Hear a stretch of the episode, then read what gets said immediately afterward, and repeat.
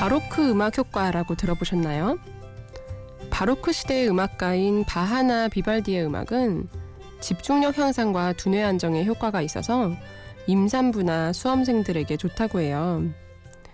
이 시대에 작곡되어진 음악들은 규칙적으로 반복되는 음들이 많은데요.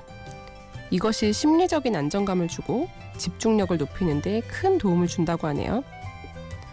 임산부와 수험생들뿐만 아니라 오늘 하루도 수고하신 여러분께 좋은 음악으로 위안을 전해드리고 싶습니다.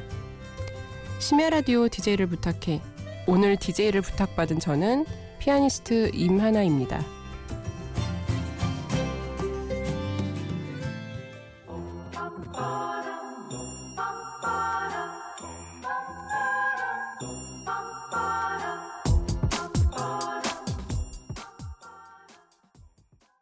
첫 곡으로 들으신 곡은 바하의 프렐류드 작품 번호 팔백팔십일을 샘플링한 곡 잼의 데이였습니다. 이 주요 멜로디가 빰빠람 빰빠람 빰빠람 빰빠람 이게 계속 반복돼서요. 이 부분을 따서 만든 노래인데요. 다니엘 헤니와 기네스 펠트로가 나온 모 의류 광고의 배경음악으로 사용돼서 아마 많이들 익숙하실 겁니다. 안녕하세요. 저는 오늘 두 번째로 디제이를 맡은 피아니스트 임하나입니다. 저는 독일에서 팔 년간 살다가 이 년 반 전에 귀국한 피아니스트예요. 현재는 한 대학에서 학생들도 가르치고 있고요. 기업이나 일반인들 대상으로 클래식을 연주하면서 해설도 하는 강의를 하고 있어요. 요즘은 클래식을 대중들에게 알리는 것에 큰 기쁨을 느끼고 있는데요. 이건 제가 할머니 될 때까지 먼 미래까지 하고 싶은 일입니다. 그래서 오늘 이 자리가 얼마나 감사하고 행복한지 모르겠습니다. 제가 저번에 라디오 디제이를 하러 방송국에 온 것이 살면서 처음 온 거라서 모든 것이 정말 신기했어요. 연예인도 많이 보고. 그래서 녹음이 끝나고 나서도 한참을 구경하다가 돌아갔는데요. 또다시 오게 돼서 얼마나 즐겁고 신기한지 모르겠습니다. 오늘도 지난 시간처럼 즐겁고 재미있게 진행해 보려고 해요. 혹시 저만 즐겁고 재미있는 건 아니겠죠? 아니길 바라면서 시작해 보겠습니다. 오늘도 클래식을 사용한 가요나 팝송을 소개시켜 드리고 몇 곡의 클래식도 알려드리는 시간으로 꾸며보려고 하는데요. 이른바 클래식과 대중음악의 만남 이 탄입니다. 클래식이라는 단어에 왠지 모르게 거리감이 느껴져서 채널을 돌리시려는 분들은 오늘 한 시간 한번 집중해서 들어보세요. 아, 생각보다 내가 알고 있는 클래식이 꽤 많네? 라든가 어, 클래식이 이렇게 좋았어? 라고 느끼시는 분도 분명히 계실 거예요. 자, 두 번째로 들으실 곡은 예전에 한 음악 전문 채널에서 최고의 샘플링 곡으로 선정된 곡인데요. 이 당시 한 가요 프로에서 오 주 연속으로 일 위를 했던 유명한 곡이죠. 당시 제가 열렬히 좋아하던 에이치 오 티를 이 위로 밀어내고 일 위를 해서 개인적으로 큰 아픔이 있는 곡입니다. 연인과 헤어진 후의 아픔과 바이올린의 선율이 참 잘 어울리는 곡, 이현우의 헤어진 다음 날 들으시겠습니다.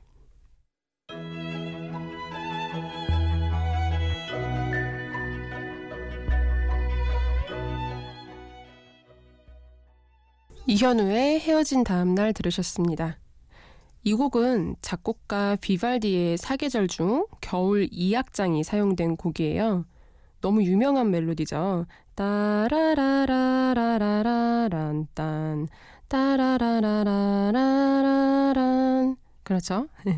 이런 유명한 멜로디는 모르는 분보다는 아마도 아는 분들이 훨씬 많으실 거라고 생각해서 골라봤습니다. 자, 비발디의 사계절은 우리나라에서 특히나 사랑받는 클래식 곡 중에 하나인데요. 비발디는 사계절의 변화를 굉장히 인간적으로 표현했어요.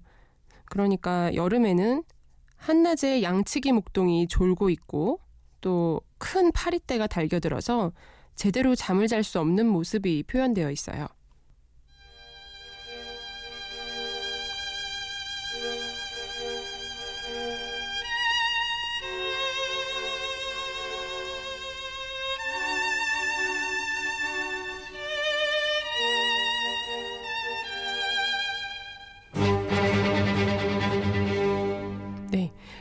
펄럭거리는 목동과 또 힘차게 달겨드는 파리떼를 느끼셨나요?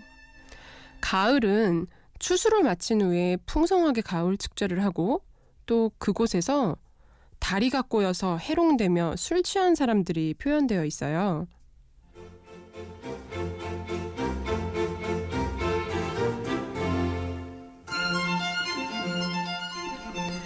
바로 이 부분이 다리가 꼬여서 해롱해롱되며 술 취한 사람들을 표현하고 있는 거죠.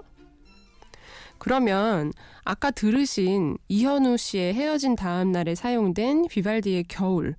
겨울은 무엇을 표현한 걸까요? 보통 겨울 하면 어떤 이미지가 떠오르세요?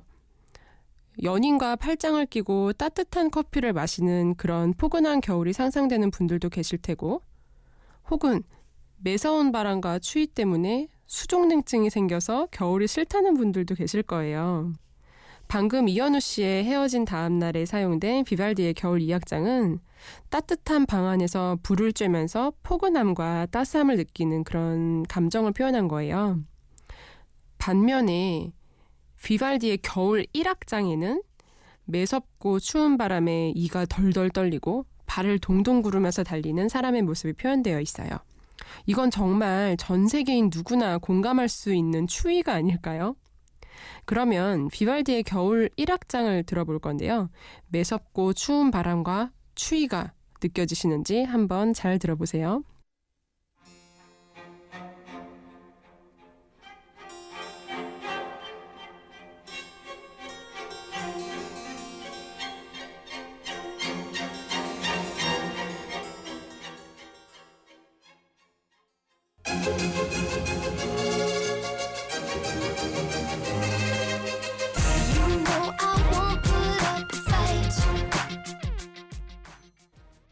비발디의 겨울 일 악장과 그 곡을 샘플링한 스윗박스의 어딕티드 들으셨습니다. 올여름 날씨 정말 더웠죠. 그것도 그냥 더운 정도가 아니라 엄청 강력한 온풍기가 틀어져 있는 날씨 같았어요. 제가 팔 년간 살았던 저의 제이의 고향 독일도 최근 며칠간은 삼십 도가 훌쩍 넘는 날씨였다고 하더라고요. 그러나 여러분 그거 아시나요? 독일은 에어컨이 거의 없고 선풍기로만 삽니다. 게다가 한여름인데도 불구하고 아이스 커피는 절대 마시지 않고요. 상상이 되시나요? 독일은 여름 한두 달 정도만 잠깐 해를 볼 수 있는 나라예요. 그래서 해만 떴다 하면 사람들은 선글라스 하나 딱 끼고 산책부터 하죠. 그리고 근처 카페에 가서 아이스 커피를 마십니다. 그런데 여기서 아이스 커피는 얼음이 들어있는 아이스 커피가 아니고 아이스크림과 크림이 얹어져 있는 미적지근한 커피를 말해요. 더워 죽겠는데 미적지근한 커피라니 상상만 해도 찝찝하죠. 저도 몇 년간은 미지근한 음료에 적응하느라 정말 애를 먹었는데요. 오랫동안 살다 보니 이제는 저도 식습관이 바뀌었어요. 그래서 요즘 같은 날씨에도 찬물보다는 미지근한 물을 선호하고요. 찬 음식보다는 따뜻한 음식을 먹는데요. 그러다 보니까 종종 있었던 배탈도 사라지고 속도 편안해진 거 있죠. 바깥은 너무 덥고 어디 건물에 들어가면 에어컨이 빵빵하게 틀어져 있으니까 몸이 더웠다 추웠다를 반복하게 되잖아요. 게다가 찬 것까지 마시면 몸이 분명히 탈이 나거든요.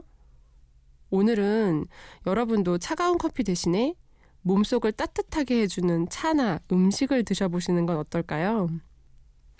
자, 이번에는 베토벤의 운명을 샘플링한 곡들을 골랐는데요. 따다다단, 따다다단, 다들 아시죠?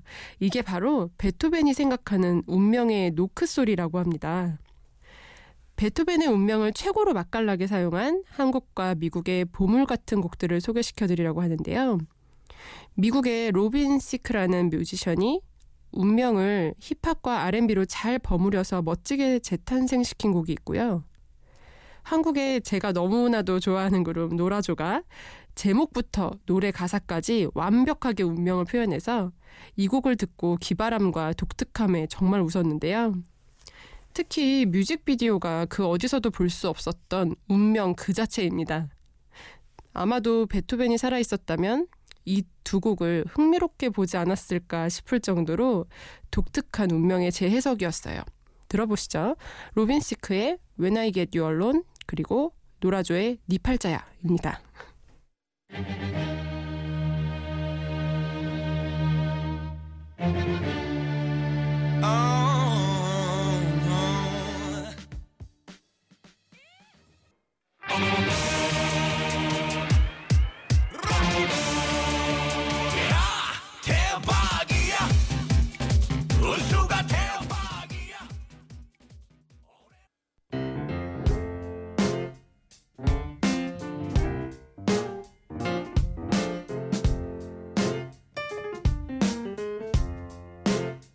어느 날 문득 따뜻한 바람이 네가 보낸 걸까. 네 냄새가 나 참 향기롭다. 참 오랜만이다. 보고 싶다. 디제이를 부탁해. 심야 라디오 디제이를 부탁해. 저는 오늘의 디제이 임하나입니다. 제가 독일에서 귀국한 지 이제 이 년 반 정도가 되어가는데요. 귀국해서 학생들을 가르치면서 참 특이한 학생들을 많이 만나게 되었어요. 얘가 무건수행을 하는 건가 생각이 들 정도로 질문을 해도 답이 없는 학생도 있었고, 반대로 말이 너무 많아서 얘야 진정 좀 하자 하고 달래면서 레슨 좀 하자고 제가 부추겨야만 하는 학생도 있었죠. 또 어떤 학생은 매니큐어도 바르고 손가락에 시뻘겋게 틴트 범벅이 돼서 오기도 했고, 또 어떤 학생은 연습을 너무 많이 해서 생긴 굳은 살을 훈장처럼 달고 오기도 했습니다. 여러 학생들을 레슨하다 보니까 참 각양각색의 캐릭터들을 만나게 되는데요.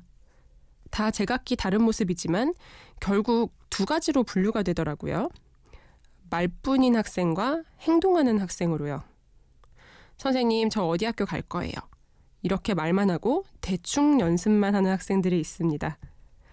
자기는 연습을 다 했는데 해도 절대로 안 된다고 합니다. 안 되는 부분을 매일 백 번은 쳐봤니? 라고 물어보면 아니라고 합니다. 그게 무슨 노력일까요? 반면에 이 악물고 미친 듯이 연습하는 학생이 있습니다. 보통 피아노 입시생이다 하면 매일매일 하루 평균 최소 다섯 시간은 연습을 해야 하거든요. 그런데 이 학생은 남들도 그 정도는 하니까 자기는 한두 시간이라도 더 해야 한다고 생각하는 거예요. 잠이 쏟아져도 삼십 분이라도 더 일찍 일어나서 연습하고, 반복되는 연습이 지겨워도 그냥 엉덩이 붙이고 앉아서 계속 연습하는 거예요. 끝없는 자기와의 싸움인 거죠. 겉보기에는 남들과의 경쟁 같지만 사실은 자기 자신과의 싸움이에요. 누가 입시에서 좋은 결과를 받을지는 뻔한 거겠죠. 저는 중학교 이 학년 때 피아노 전공을 하기로 결정했어요. 보통 초등학생 시절부터 전공 레슨을 받으니까 저는 좀 늦은 편이었죠.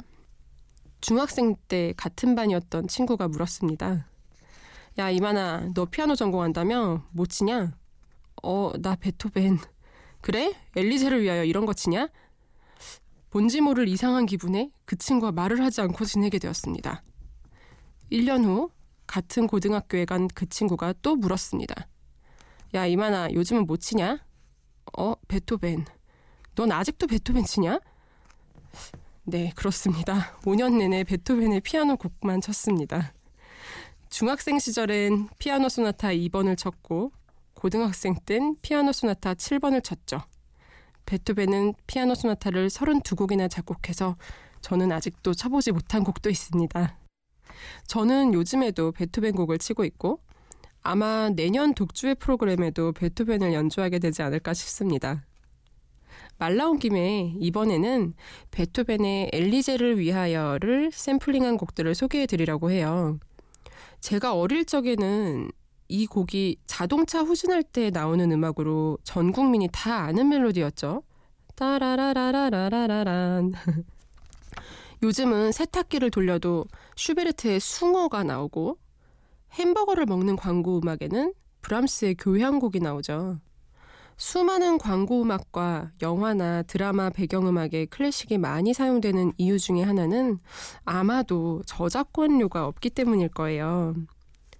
자동차 후진음악으로 유명한 엘리제를 위하여는 사실은 베토벤이 사랑했던 여자 테레제를 위한 곡이에요. 그런데 왜 엘리제를 위하여냐고요?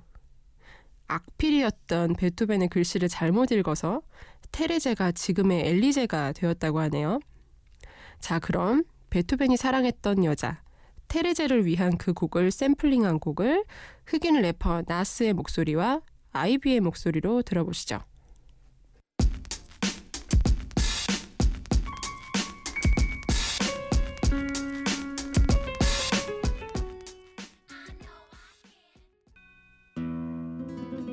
Hey, hey, hey, look at the hottie, y'all.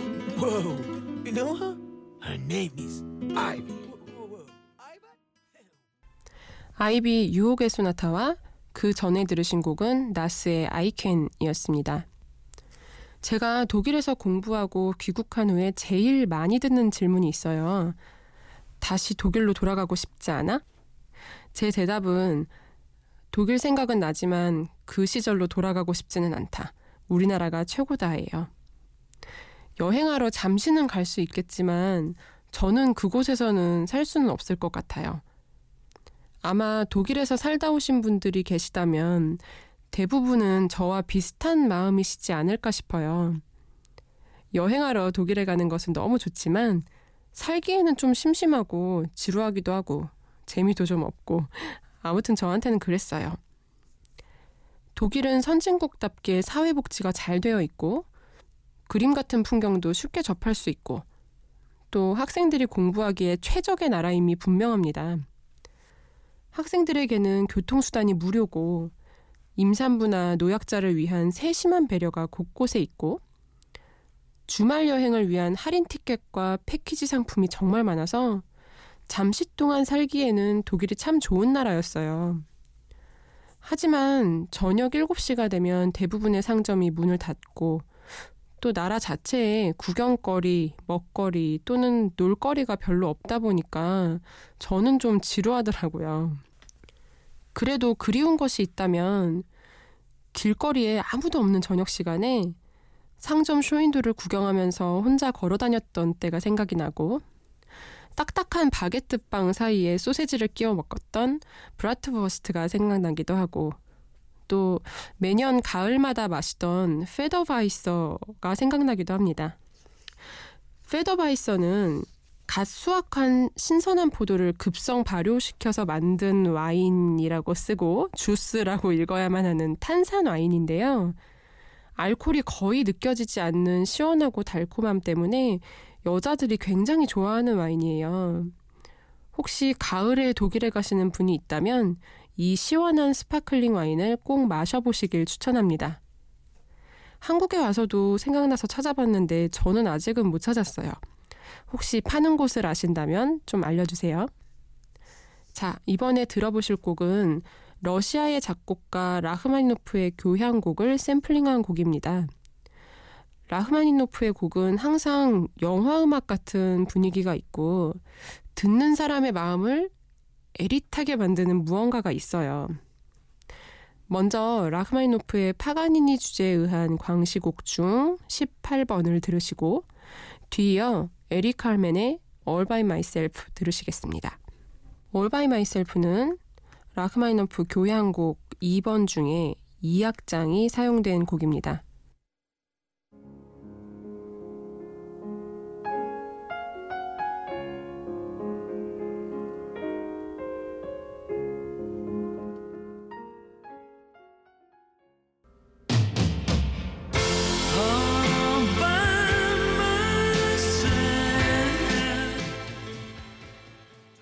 라흐마니노프의 파가니니 주제에 의한 광시곡 십팔 번과 에릭 카멘의 All by Myself 들으셨습니다. All by Myself는 라흐마니노프 교향곡 이 번 중에 이 악장이 사용된 곡입니다. 네, 벌써 마칠 시간이 되었어요. 그동안 클래식을 어렵다고 거리감 있게 느끼셨던 분들은 생각보다 본인이 알고 있는 클래식 음악이 꽤 많고 좋은 곡도 의외로 많다고 느끼셨을 거라 생각해요. 음악 감상에는 지식이 필요 없다. 세계적인 테너 루치아노 파바로티가 이런 말을 했는데요. 클래식 음악을 들으려면 뭔가를 알아야만 한다는 편견을 버리시고 음악을 듣는 그 시간을 그냥 온전히 느껴보세요. 분명 심적으로 편안함도 느끼시겠지만 그 어떤 음악보다 감정적이고 격정적인 음악이라는 것도 알게 되실 겁니다. 언젠간 클래식 음악을 매일 찾아 들으시기를 바라면서 오늘 방송 마무리하겠습니다. 오늘 끝곡으로 고른 노래는 차이콥스키의 백조의 호수와 그 곡을 샘플링한 곡 라크로스의 Save Me입니다. 이 새벽 시간까지 잠 못 이루고 제 이야기 들어주신 여러분께 진심으로 감사드립니다. 심야 라디오 디제이를 부탁해 지금까지 오늘의 디제이 임하나였습니다.